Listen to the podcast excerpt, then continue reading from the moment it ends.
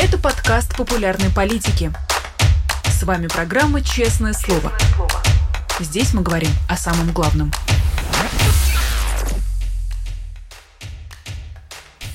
Привет, друзья! В Москве 10 часов и уже почти 35 минут. Меня зовут Ирина Альман, и да, это «Честное слово» на канале «Популярная политика». Призываю всех наших зрителей ставить лайки, писать комментарии в чате, задавать платные вопросы через суперчат и поддерживать нас на Патреоне, либо становясь спонсором нашего канала на Ютубе. Обо всем этом напомню еще чуть позже, но прямо сейчас перейдем к беседе с нашим сегодняшним гостем. И у нас на связи юрист, блогер и большой друг нашего канала, частый наш гость Марк Фейгин. Марк Захарович, здравствуйте. Здравствуйте. Ира, это я. Марк Захарович, Израиль, очевидно, переживает самые страшные времена за последние 50 лет. Собственно, президент Израиля заявил, что столько евреев в один день не погибало со времен Холокоста. Но 50 лет – это момент, когда началась война Судного дня. Собственно, вторжение хамасовцев пришлось как раз на эту годовщину. И тут мне хочется задать вам вопрос, пользуясь риторикой официальной российской власти. Кому это выгодно? Здесь много ответов, не один. Если говорить о власти, давайте репликой обозначим. Это впервые я вот так вижу, когда реальный террор, убийство мирных граждан, ну вот, не знаю, там безотносительно даже семей, которые убивались в кибуцах, но музыкальный фестиваль. Ну, что такое музыкальный фестиваль? Вот все знают, что такое музыкальный фестиваль, да? Это собираются какие-то молодые люди, фрики, значит, веселятся, танцуют и так далее. И их просто убивали, Это не военные, это не... Девушек насиловали, трупы их выставляли, вот как эту девушку в сапогах из Германии, ну и так далее, и так далее. И вот впервые российская власть, заметьте, не дала оценку именно теракту, именно террору, совершенному, так сказать, боевиками Хамас на территории Израиля. Сначала надо было дать оценку именно этому. А потом уже говорить там, да, 75-летний конфликт, вот нужно прекратить насилие, нужно, так сказать, сесть за стол переговоров, о чем было заявление МИДа и так далее. То есть общая атмосфера, кстати, в Москве абсолютно антисемитская. То есть вот даже вот без всего, как бы, это абсолютно антисемитская реакция, так сказать, и причем даже не стесняются. Там подключили даже ручных евреев, вот типа Соловьевых, и они как бы это все оправдывают и так далее. Ну, по-своему, так сказать, они в интересах российской власти это оправдывают, потому что Хамас — это союзник Москвы. Вот теперь к вопросу о том, кому это выгодно. Вы знаете, Москве это очень выгодно. Вы удивитесь, но это очень выгодно. Мы не можем утверждать, что по прямому указанию или косвенному участию, или любым другим способом Москва вовлечена была непосредственно в эту провокацию, да, в эту террористическую провокацию. Мы не можем утверждать, у нас нет этих фактов. Хотя вот уже появляются сообщения о том, что какое-то оружие выявлено, и, возможно, это трофейное оружие американское и западное, которое оказалось в руках Хамаса самым удивительным образом. Но я думаю, там будет проведено расследование. Но для Москвы, смотрите, для театра военных действий, который идет в Восточной Европе, их агрессивной войны, это очень выгодно, потому что много конфликтов — это рассыпание внимания. Но приоритет сейчас отдается Израилю по объективным причинам, потому что это еще и такой публичный, прям в прямом онлайне, там, в онлайне теракт, когда убивают людей, там, животных, там, собачек каких-то, вижу, он в кибуцах убивает, прямо в прямом эфире. И, конечно, это моментальная реакция. Она была и на украинские события, но война в Украине идет 20 месяцев, все притупляется, а здесь это какой-то новый очаг, неожиданный, кстати сказать. Я вот недавно был в Израиле, выступал там 23 сентября, ну кто бы мог подумать, понимаете, ну, так сказать, обычная жизнь, люди живут обычной жизнью, так сказать, у них там был праздник в этот момент, и вот на тебе. Москве выгодно, потому что будет переориентировано внимание именно на Ближний Восток, и это, конечно, выгодно Москве. Теперь, есть другие интересанты, например, Иран. Почему? Потому что Иран сильно озабочен сближением Израиля и Саудовской Аравии. Сильно озабочен, потому что это фактически союз, который несет смертельную угрозу Ирану, прежде всего его ядерной программе. Поскольку было, вот мало кто заметил, неделю две назад заявление официального Иерусалима о том, что Израиль поможет через американцев, не напрямую, Саудовской Аравии, в их ядерной программе. А те заявили, в свою очередь, о том, что если Иран не остановится в своих попытках стать пороговой страной или даже создать ядерное оружие, так сказать, атомное оружие, никто не знает, есть оно или нет, может быть и нет пока еще, то Саудовская Аравия соответствующим образом ответит. Она перейдет к созданию также ядерного оружия. Так что вот вам второй интересант — Иран. Может быть, они не закладывались на то, какой будет реакция. Они допускали, что большое количество заложников приведет к остановке боевых действий, долгим переговорам, нудным на много лет. Такое количество заложников, а Израиль отдает приоритет вот этому гуманитарному аспекту, не решится на бомбардировки Газы, вторжения и даже удары, там, сказать, по другим лидерам Хамас и других организаций исламского джихада вне территории даже Газы. А я думаю, это продолжится. Может быть, реакции они не ожидали, но интерес к подобному роду, ходу развития событий, безусловно, у Ирана был. Есть, конечно, и другие какие-то интересы, более глобальные, которые связаны с Ближним Востоком. Тут уже я не хочу уходить в конспирологию. Сейчас понятно, как возрастет цена на нефть, ну, многие аспекты. Но эти два очевидных союзника, военных, подчеркиваю, союзников, Москва нынешняя, путинская Москва, да, Россию не спрашивают. Ну, ничего не поделаешь, мы в современном мире живем, мы... власти, к сожалению, вынуждены идентифицировать с Россией. Но вот Россия, в оккупации внутренне находящаяся, являясь союзником вот этого Ирана, безусловно, является выгодоприобретателем определенным, да, от всей этой ситуации. Ну вот, державами перечисленных вами интересантов, я хочу процитировать заявление Владимира Зеленского, которое он сделал вчера вечером. Он, в частности, сказал, что Россия использует палестино-израильскую войну, чтобы новый источник боли и страданий ослабил мировое единство, добавил расколов и противоречий, и этим помог России уничтожать свободу в Европе. Нет ли здесь отзвука Третьей мировой? Слушайте, любой конфликт, вот, затрагивающий такие интересы, всегда чреват глобализацией. То есть, очевидно, мы в глобальном мире живем, потому что, как бы логика на Ближнем Востоке, если, так сказать, проведен этот теракт масштабный, он даже такой военного террора акт, да, с таким масштабом, это не просто ножом бросился на полицейского или там на гражданского палестинца, а это все-таки под 1,000 жертв, шутки шутками, да, 2,5 тысячи, только пока предварительные цифры раненых. Ответила Хезболла, вот тебе втянулся Ливан, а Хезболла держит за горло Ливан. Вот тебе втянулся Иран, которому ответил в свою очередь Израиль. И вот уже как бы полыхает весь Ближний Восток, вся Передняя Азия и дальше, быть может. Такой ход событий можно прогнозировать, но не обязательно именно так пойдут дела, потому что американцы в этот раз, надо отдать им должное, молниеносно отреагировали. Все-таки наличие авианосной группы и, так сказать, группировки, которые приближаются к берегам Средиземного моря Израиля, это очень такой сильно успокаивающий фактор, потому что никто не хочет получить томагавком, понимаете? Это запросто можно сделать, и этим томагавком, так сказать, убить все живое. Поэтому... здесь как бы это сдерживающий фактор, это очевидно, потому что не разрастался конфликт.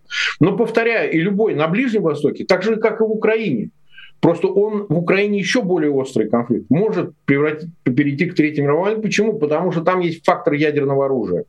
Москва постоянно им бряцает. Москва размещает ядерное оружие в Беларуси, нарушая конвенцию о нераспространении. Москва собирается сейчас вернуться к ядерным испытаниям наземным, на новой земле, и отменить эти взятые на себя обязательства, денонсировать обязательства по договорам, которые обязывают отказаться от ядерных испытаний и так далее. Вот здесь опасность даже выше. Но есть и третий фактор. По сумме, когда все полыхает, то какая разница, все со всеми воюют, все решают свои вопросы. Территориальные, национальные, политические, геополитические и так далее. В нестабильном мире опасность разрастания любых даже маломальских конфликтов в каких-то регионах света, да, отдельных, в глобальную войну всегда есть шанс. А когда их много, то, соответственно, здесь арифметика другая. Понимаете, так по экспоненте. Поэтому, да, и даже ближневосточный, и по отдельности европейский, восточноевропейский в Украине, связанные с войной, конфликты могут перейти в глобальные. А могут и по сумме, когда сейчас начнут выяснять и другие страны отношения, чего бы я не исключал. Например, Китай может под это все сейчас попытаться решить проблему Тайваня. В это мало верится, это не выглядит так. Но кто сказал, что это невозможно в принципе? Так ли уж сильно ожидали входа на территорию Израиля такого количества боевиков Хамас и столь неподготовленного отражения этой атаки? Так что я бы ничего не исключал. Если говорить о числе жертв, то я в качестве такой новостной ставки, если позволите, отмечу, что да, сейчас известно о как минимум 2600 раненых с израильской стороны, как минимум 900 человек признаны убитыми, и как минимум 130, насколько я понимаю, 100 у Хамаса и еще 30 у исламского джихада. Это люди, которые находятся в плену, которые как раз были захвачены на фестивале, причем среди них есть и граждане России, и о их судьбе пока ничего не известно, кроме того, что Хамас заявил, что начнет убивать заложников в ответ на удар по любому зданию на территории сектора Газа. В свою очередь, Цахал, армия обороны Израиля, все-таки в итоге приняла решение о том, что начнет масштабную наземную операцию в Газе. И, конечно, все это вызывает огромную тревогу. Я представляю, каких сил требуется, вспоминая Голду Мейер и ее историю, каких сил вообще требуется политикам для того, чтобы принять такое решение. И я прекрасно понимаю, что Россия вообще не озаботится, мне кажется, ни одним заложником из числа граждан России. Я такого не видела. Слушайте, Кремлю вообще срать на людей как субстанцию, давайте честно. Мы себя обманываем хоть на своих, хоть на чужих. Вообще это вообще не рассматривается. Никогда. Вот. Это просто мы можем потратить время на обсуждение примеров, но это точно, абсолютно. Вообще никто ничего не забочит. Что касается решимости Израиля, вы понимаете, это ловушечная ситуация. Ловушечные, потому что они потребуют. А вот у нас ваши 130 заложников, давайте признайте палестинскую автономию государством. Понимаете? А то мы их убьем. А давайте вы не только признаете государством, а еще дадите нам ядерную боеголовку, а то мы их 130 убьем.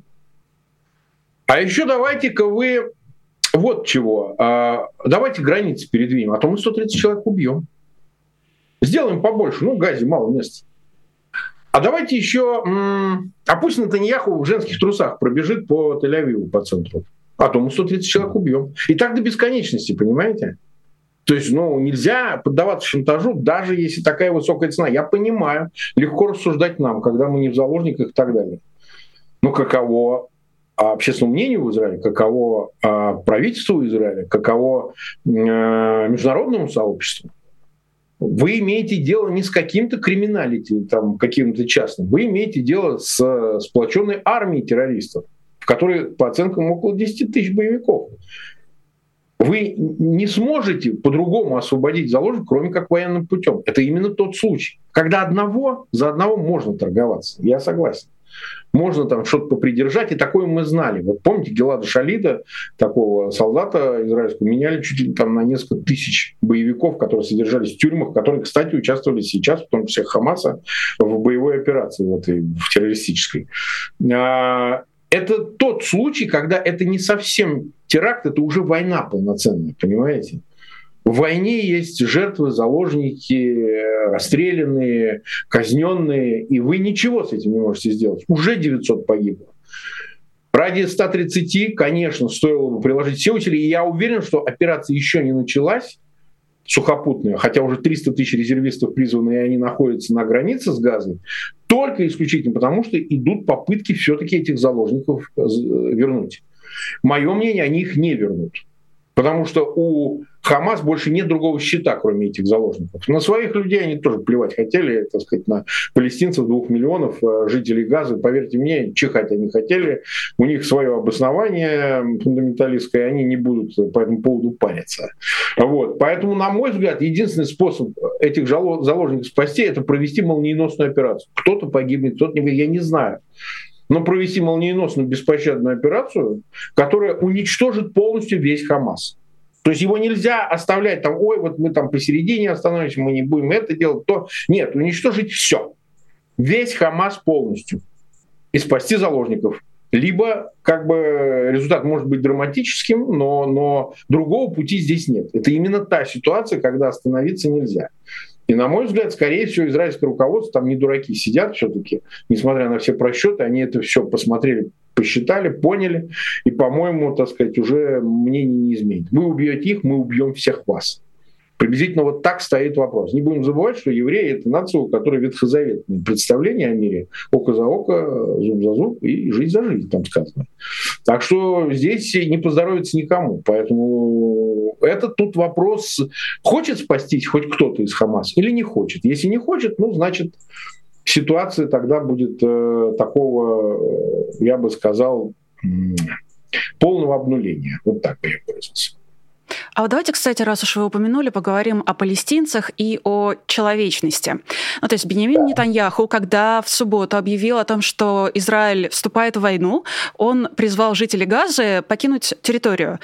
Сейчас действительно наземная операция в Газе еще не началась, но я видела, что то ли с вчерашнего вечера, то ли с сегодняшней ночи жителям Газы отправляют в соцсетях, в каких-то листовках сообщения, как можно скорее покинуть территорию и выйти через КПП, который граничит там между Газой и Египтом, соответственно, двигаться в сторону Египта. Более того, Израиль пытаются критиковать за осаду Газы, но тот же самый Израиль, он до последнего момента, до того, как Хамас не напал на, собственно, на страну, он поставлял в Газу и электричество, и газ, и воду, и снабжал продовольствием, и давал рабочие места.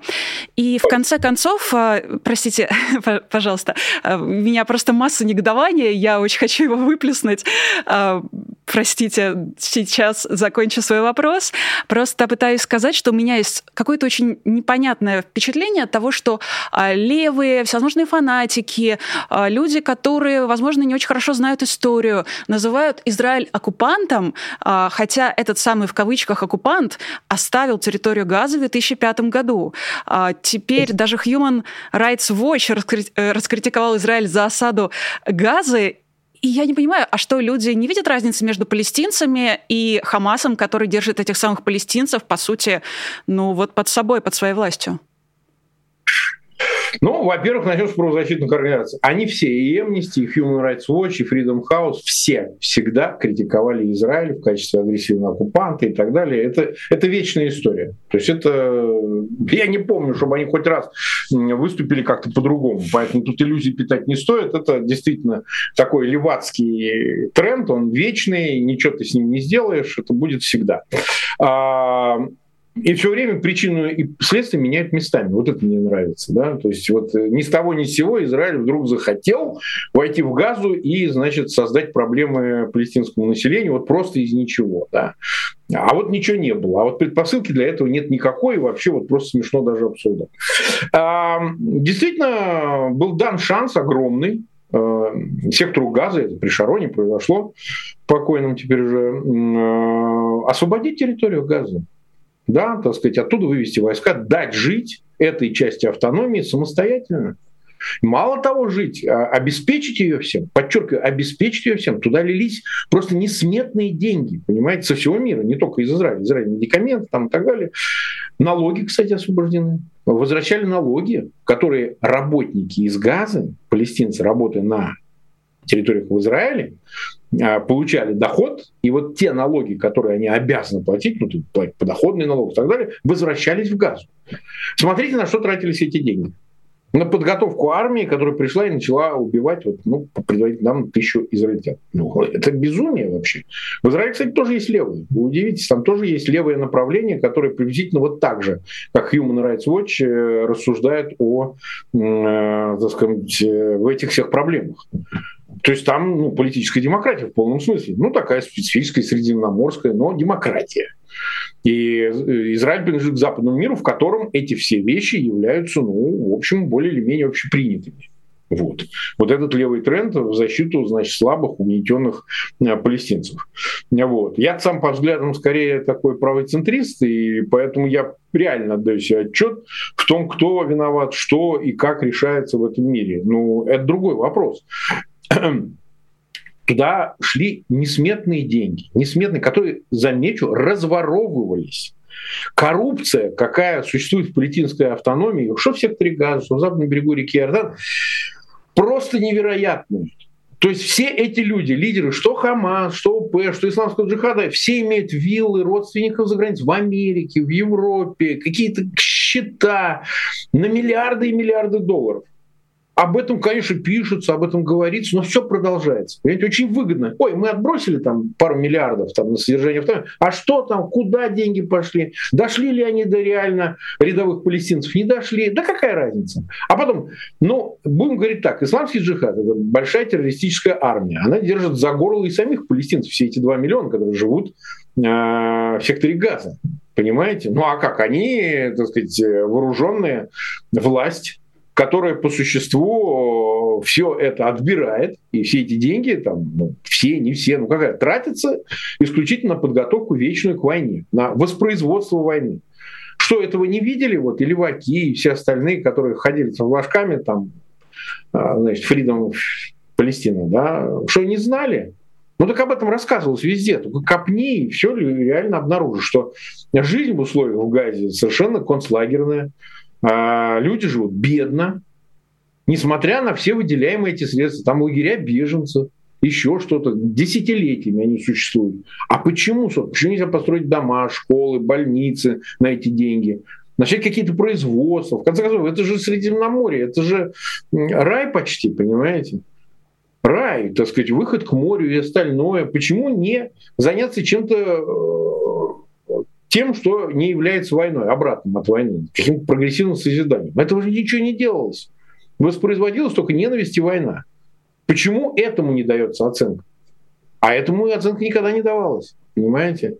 Что Amnesty, она очень усердствовала в этих вопросах. Что Human Rights Watch. Я что-то не помню, чтобы они осуждали руководителей этого Хамаса и именно за коррупцию. Я уж не говорю про терроризм и так далее. Коррупцию, понимаете, которая, собственно говоря, в общем, определяет то, что происходит на этих территориях во многом. Потому что деньги эти шли на личные нужды руководства этих организаций, а и плюс на войну. Вот 2 статьи расходов самых главных. Ну, а в остальном, я хочу сказать, это тот момент, когда уже без оглядки будут действовать. То есть долго терпели, оглядка была, Израиль, знаете как, звонили в Белый дом, в Вашингтон, и говорили: а вот мы хотим в Ливане провести. Нет, на территорию Ливана не заходите. Ну, нельзя, значит, вот не заходили. Сейчас, насколько я понимаю, 8 октября был разговор между Нетаньяху, премьер-министром Израиля, и Байденом, и он ему сказал: мы заходим, это решенный вопрос. И никто ему не возразил, об этом пишет американская пресса. То есть это тот случай, когда вдруг, в общем, дошло до степени из-за вот этого попустительства, когда уже все эти организации правозащитные, все эти гуманитарные аспекты перестали действовать. А зачем было доводить-то до этого? Нужно было раньше решать эту проблему. Ну и Израилю в том числе тоже, конечно. Но раз вот и пришло к тому, к чему пришло, сейчас говорить о каком-то, значит, первичности гуманизма или чего-то, ну а как? А что, оставить все это, чтобы до следующего раза? Но этого никто не может себе позволить. Ни Израиль, ни в конце концов, ни западный мир. Никто не может этого больше себе позволить. Потому что, ну как, это огромная армия убийц, понимаете? Если она рассредоточит по всему миру, еще неизвестно, где они будут эти теракты осуществлять. Так что в общем и целом я считаю, что сейчас именно тот случай, когда эту проблему надо решить окончательно, невзирая ни на какие инвективы со стороны подобного рода организаций. Ну, слушайте, как много общего, однако, оказалось у пропутинских россиян, которые, собственно, поддерживают Путина из-за границы, там, годами, например, живут в Германии, и у европейских, ну, в целом, у западных леваков, которые как бы поддерживают на словах Палестину, но по факту Хамас. И тоже они это делают, собственно, не из Палестины, а как раз-таки из теплого и уютного Запада. Интересные параллели. Интересные, отмечу, конечно. Там ячейки, вы понимали, там ячейки работают. То есть во всей Европе есть ячейки этих организаций, никто, люди не... А деньги-то же, они же циркулируют, в том числе и в Европе, так что это все, безусловно, так. Нет, ну есть какая-то солидарность, мусульмане считают, что мусульман убивают, там, палестинцы считают, что палестинцев убивают. Ну, тут ничего с этим не поделаешь, да, евреи своих поддерживают, эти своих, но опять же, нельзя вынуть это главное, потому что, знаете, когда вы убираете первопричину, получается, что вот ни с того ни с сего вдруг начали бомбить Газ. Ну, слушайте, ну, это так же не работает. Менять местами причину и следствие — худший из способов манипуляции. Вот что. Есть еще такие профессиональные профессиональные людоеды, я сейчас имею в виду не только российских дипломатов, но и Рамзана Кадырова, он же тут новое видео записал, и он, в частности, предложил отправить чеченских бойцов для наведения порядка на Ближний Восток. А я замечу, что вчера, как раз-таки в результате удара со стороны Хамаса, была разрушена мечеть имени Ахмата Кадырова, и Рамзан Ахматович как-то не обратил на это внимание. Тоже интересное сочетание факторов. Ну, надо сказать, что он очень держит нос по ветру. То есть он знает, когда нужно выступить и где себя как-то распозиционировать. Он давно уже держится идеологии исламского интегризма. Вот. И, конечно, безусловно, он считает, что он выходит за рамки своей республики. А что, другие представители республик исламских на территории автономии России, кто-то выступил с чем-то подобным? Почему он делает вообще внешнеполитические заявления, не говоря уже о том, что он якобы может послать какие-то вооруженные подразделения на территорию Израиля. Да, то есть это что, у нас внешнюю политику в соответствии с Конституцией определяет глава субъекта федерации? Ну, это старый разговор, мы уже об этом много раз говорили. Ну, Кадыров в своей форме, какой может, пытается изобразить некую исламскую солидарность. Причем, замечу, когда он строил эту мечеть, он скорее евреев поддерживал. Я помню характер заявлений тогда. Он про мирный процесс, про дружбу с Израилем. Тогда такой был тренд. Сейчас он абсолютно антисемитский, потому что, смотрите, это все усилилось еще и с началом войны с Украиной, потому что Зеленский еврей, главный враг, и он не просто еврей, который еврей не проиграл войну, как руководитель, я имею в виду, страны. А это как бы влияет на отношение к евреям в целом в том числе. Ну, всегда так это работало в России. Так сказать, Троцкий был главный еврей, значит, надо топить евреев в партии или что-нибудь в этом роде. Поэтому сейчас, повторяю, это, мы спокойно, трезво это оцениваем, это абсолютно антисемитский тренд, он задан. Вот, евреи враги. Но практически так что? Какие? Ну, пусть пошлет. Он все время куда-то кого-то посылает, но никто не доезжает. Вот это удивительное дело. Пусть пошлет в Израиль. Посмотрим, чем это закончится. Ну чем это закончится? И как они туда доедут. Ну, поэтому он все время то Вашингтон он занимает, то Варшаву, то Киев за 3 дня. Ну, пусть Израиль, Иерусалим займет за 5. Какие проблемы? Поэтому здесь больше всего для него важно, чтобы, ну, как бы на него взирали там, его, значит, солидарные с ним лица из стран Ближнего Востока и так далее. Говорят, ну вот у нас есть свой вот такой тоже лидер и так далее. Хотя, повторяю, он находится в повестке московской, он не сильно ей противоречит, так сказать, позиция нынешнего Кремля, она абсолютно антиизраильская, это позиция антисемитская. Вот, мы этому видим уже множество примеров. И, кстати, одним из последствий этой войны будет, на мой личный взгляд, ну, скорее всего, правительство Нетаньяху не устоит, и коалиция рассыпется, это понятно. Будут расследования, будут наказания, кого-то даже осудят за то, что произошло. Я имею в виду, упустили тот факт, что и спецслужбы, и армии, там, бог знает, власть политическая, упустили этот вопрос безопасности Юга. Но я думаю, что любое новое правительство выразит уже более решительную поддержку Украине. И я не исключаю, что будет уже и военное налаженное сотрудничество полноценно, но как минимум средства ПВО, которыми располагает производство военное в Израиле, будет предоставлено Украине. И вот этот купол пресловутый, много чего еще.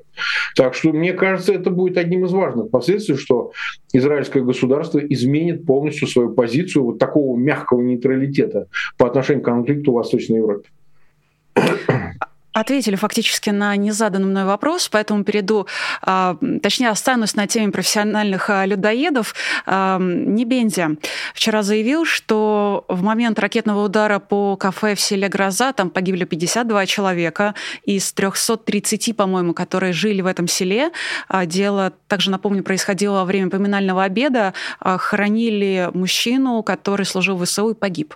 И погибла, собственно, вся его семья на этих поминках. Так вот, Небензя заявил, что там проходили похороны одного из высокопоставленных националистов. Разумеется, в них участвовало множество его подельников-националистов. Это точная цитата. Не случайно на снимках, опубликованных в соцсетях сразу после удара, почти все тела принадлежат мужчинам призывного возраста.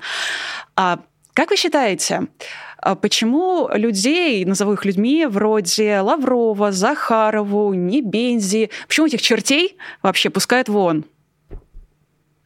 Ну, первое отвечу. Ну, то есть человек сам расписал, что они сознательно ударили по кафе. А то я все время слышу, ой, ракета не туда прилетела, мы не то хотели. То есть вы сознательно убили на поминках.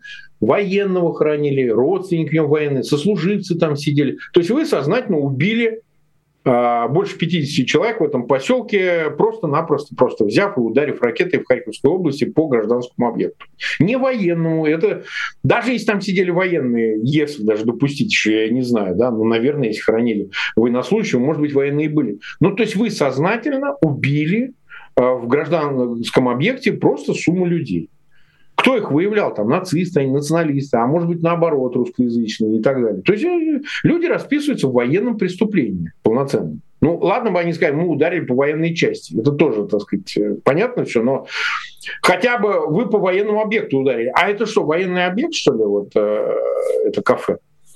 Ну, вы просто не ударили бы по нему, и все. Ну ничего, ладно, они вернутся к своей части, мы будем обстреливать часть. Но также они не исходят из этого. То есть это тоже род терроризма, военного террора, безусловно, конечно. Ну так не удивляйтесь, что и по территории России будет прилетать. Ну а как? Это же взаимная вещь.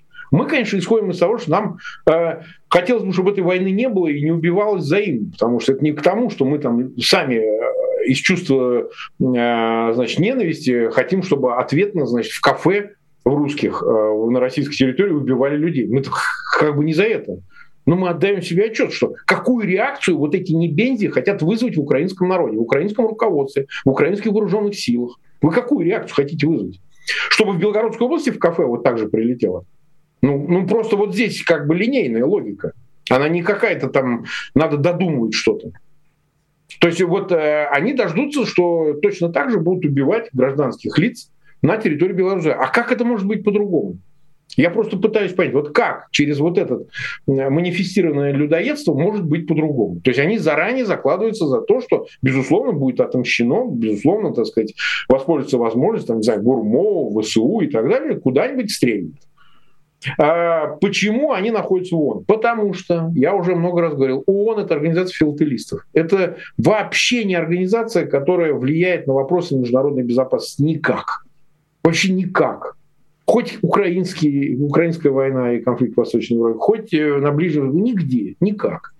Эта организация исключительно существует ради коррупции, ради, так сказать, изображения какого-то планетарного правительства, которого никогда не было, никогда никто этого не добился. И, скажем так, институциализации режимов, в организации, которые декларируют универсальные ценности, да, институциализация этих режимов, которые, по сути, являются людоедскими. Вот Россия должна там возглавить комитет по правам человека, или, по-моему, уже возглавила, поправьте меня, я могу ошибаться, да. А я вот, люди возмущают, как вот Россия по комитету права, а его же возглавляли в свое время, и при Каддафи, Ливия, насколько я помню, возглавляла, и Иран, ну там Ирак, замещение такое, да, так сказать, участников. Из числа членов Совета Безопасности, непостоянных. Такое происходит, там, ротирование. И что? Ну и что? И что это за организация такая, в которой правами человека занимаются, все вот эти беспредельщики? Международной безопасностью в качестве постоянного члена Совета Безопасности является страна-учредитель России, которая, соответственно, статью 15 этого устава плевать хотела, является агрессором. Ну, что это за организация, в принципе, понимаете? Держит, потому что эта организация держится на доходах от стран-участников, и Россия один из коспонсоров ООН, от коррумпированных дел там, от бессмысленного сидения бюрократии ООНовской, а больше ничего. А какая польза вообще от нее? Они же миротворцев куда-то направили, они что-то страны одернули какие-то, они какие-то санкции ввели специальные. Что сделал ООН хоть в любом конфликте последних лет, скажите мне. Поэтому для меня это очень естественно. Я считаю, что она себя изжила, это ООН, уже десятилетия назад. Вот. Но теперь уже в 21 веке мы уже видим, что, так сказать, она абсолютно бесполезная как орган.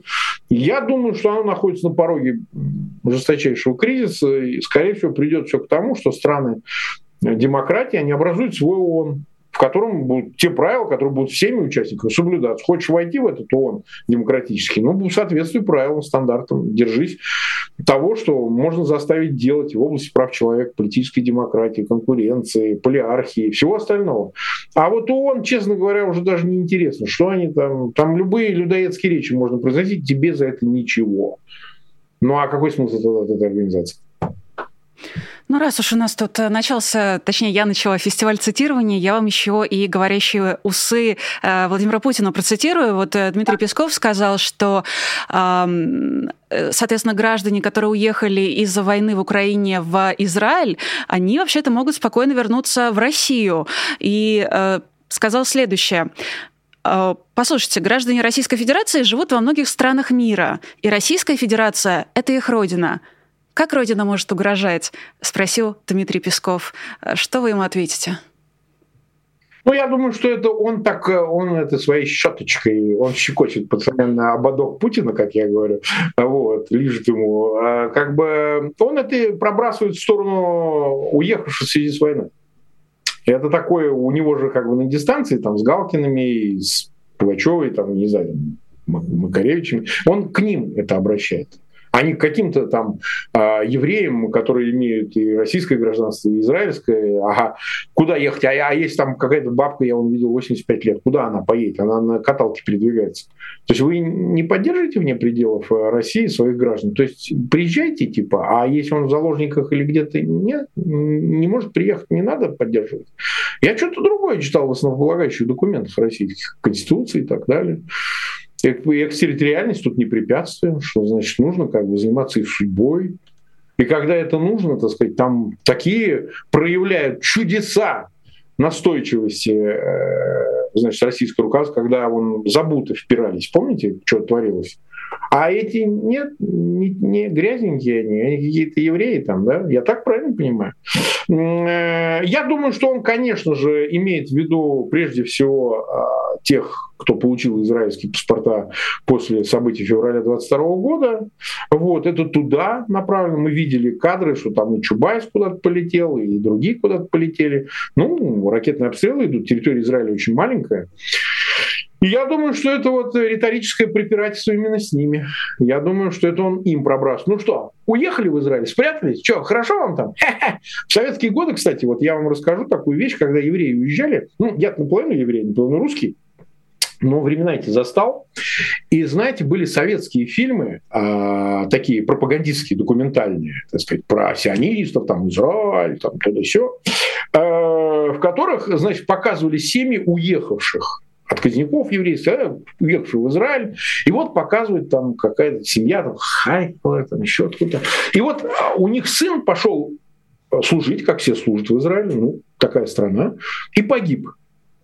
И вот, ну, это там типа конец 70-х, что-то такое, да, и вот там активно этим занимался, кстати, Познер, там все остальные в иностранных редакциях такие фильмы антисионистские снимали.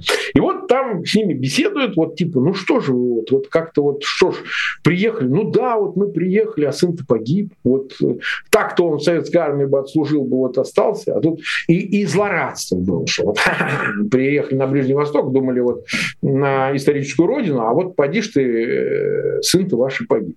Вот здесь тоже элемент злорадства такой, вот постсоветский, в том, что вы вот приехали, думали, там рай, там в море 29 градусов, а в Средиземном в октябре, я вот был недавно, да, а на самом-то деле, видишь ты что, можно от ракеты и умереть. Так что это скорее такая издевка с его стороны, я бы так сказал. Тем не менее, этот призыв услышал совладелец Альфа-групп Михаил Фридман.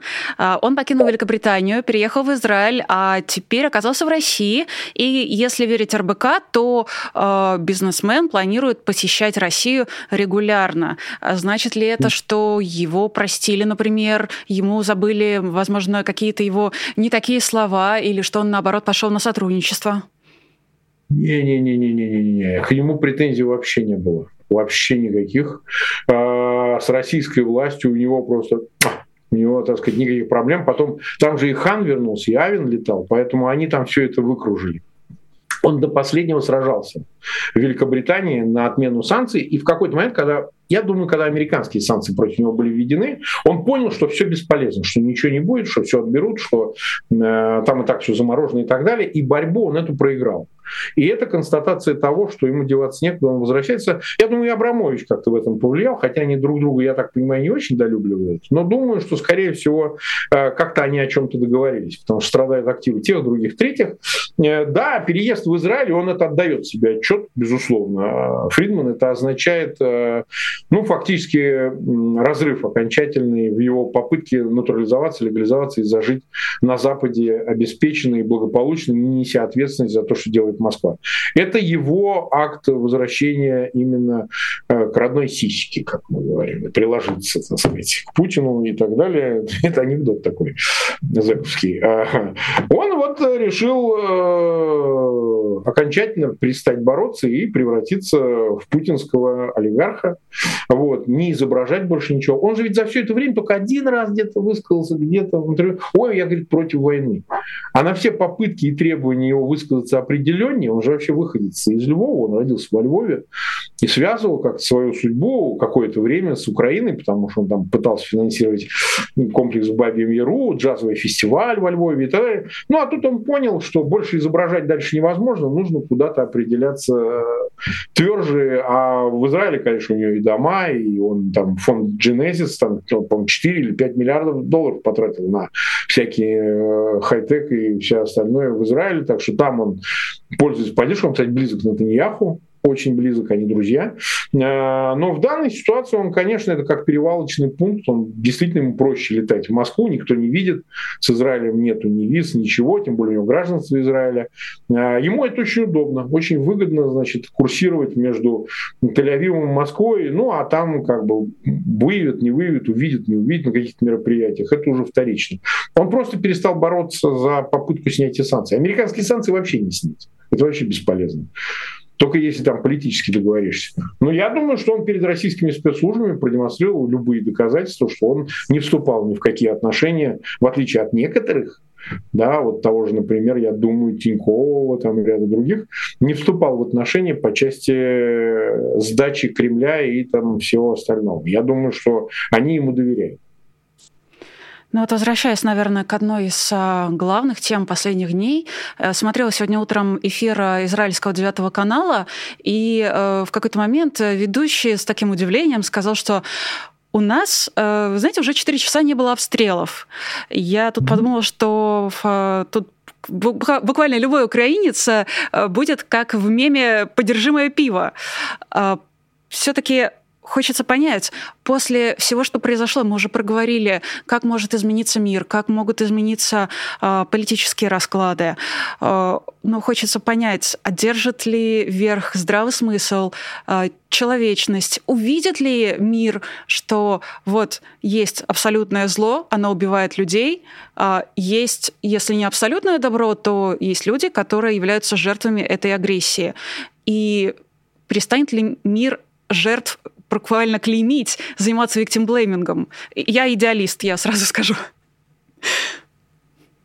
Вы знаете, как говорил Гумилёв, конец и вновь начало. Человек так устроен, существо несовершенное, что мы эти состояния будем раз за разом менять. Мы пришли, на нашем веку такое было, следующие придут, на их будет, после нас это будет. К сожалению, война вечна. Она в сути человеческой природы, в его эсхатологии. Вот. Слишком много людей на свете живет для того, чтобы они все между собой договорились.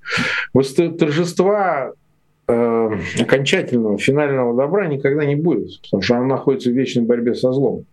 И с этой точки зрения идеального века мы не дождемся. Но мы можем уменьшить издержки ада на земле. И я думаю, что человечество к этому так или иначе придет, тем более технологический век этому сильно способствует. Дальше будут воевать машины, понимаете? Роботы, будут воевать индустрии. И там слишком быстро падет архаика под воздействием прогресса, как бы это цинично ни звучало. Тот, кто будет воевать живым био, он всегда проиграет машине. А человечество, оно подступило к тому, чтобы прекратить уже расходовать ценнейший материал, ну, во всяком случае, это золотой миллиард, в виде humanity, вот этого человеческой жизни. Регресс архаика всегда проиграет прогрессу. Так уже было, мы такое уже видели. Жизнь на уровне трайбалистских племен обречены народы, которые не хотят присоединиться к прогрессу. Так устроено все на земле. И поэтому торжества века процветания и гуманизма и прогресса мы не дождемся. Но то, что со злом будут справляться полегче, я думаю, да, это мы еще увидим. Как сейчас следить одновременно за двумя страшными конфликтами, за двумя страшными войнами и не сойти с ума? Ну, израильский конфликт закончится гораздо быстрее, поверьте мне. Это вопрос не месяцев. Я что-то думаю, я вот считаю, там говорят, это месяцы. Ну, месяцы — это на полицейские операции, а на военную операцию уйдет несколько дней, может, недель, ну, максимум.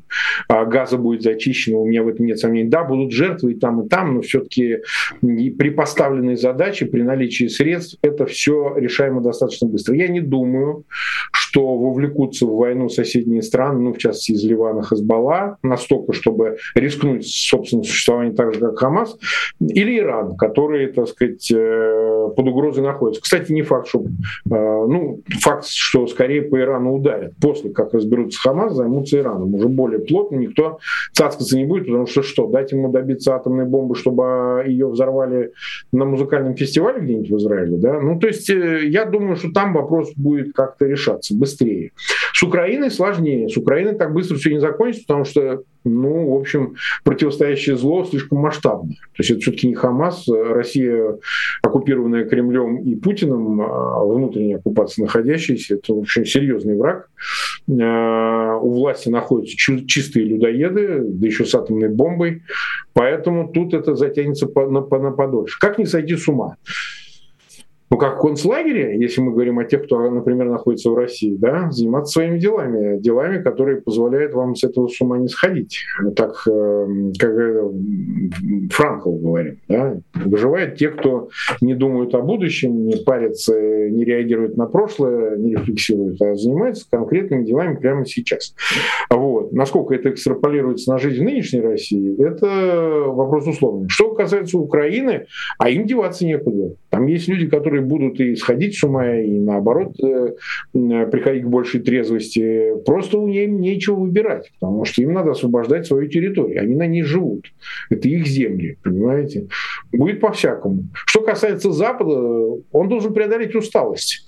На Западе я ощущаю усталость от войны, вот конкретно украинской войны. Ну, сейчас быстро все хаотически скачкообразно складывается на Ближнем Востоке, но тем не менее война в Украине измотала нервы, измотала общественное мнение в Европе-то уж точно. Вот я это вижу, наблюдаю, и политики отражают именно эту усталость. Они как раз хотят этих переговоров, дабы избавиться от этого общественного давления по этой части.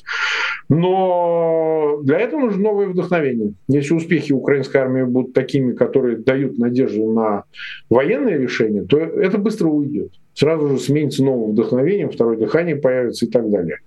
В частном порядке, каждому отдельности, ну как-то надо с близкими людьми больше коммуницировать, понимаете?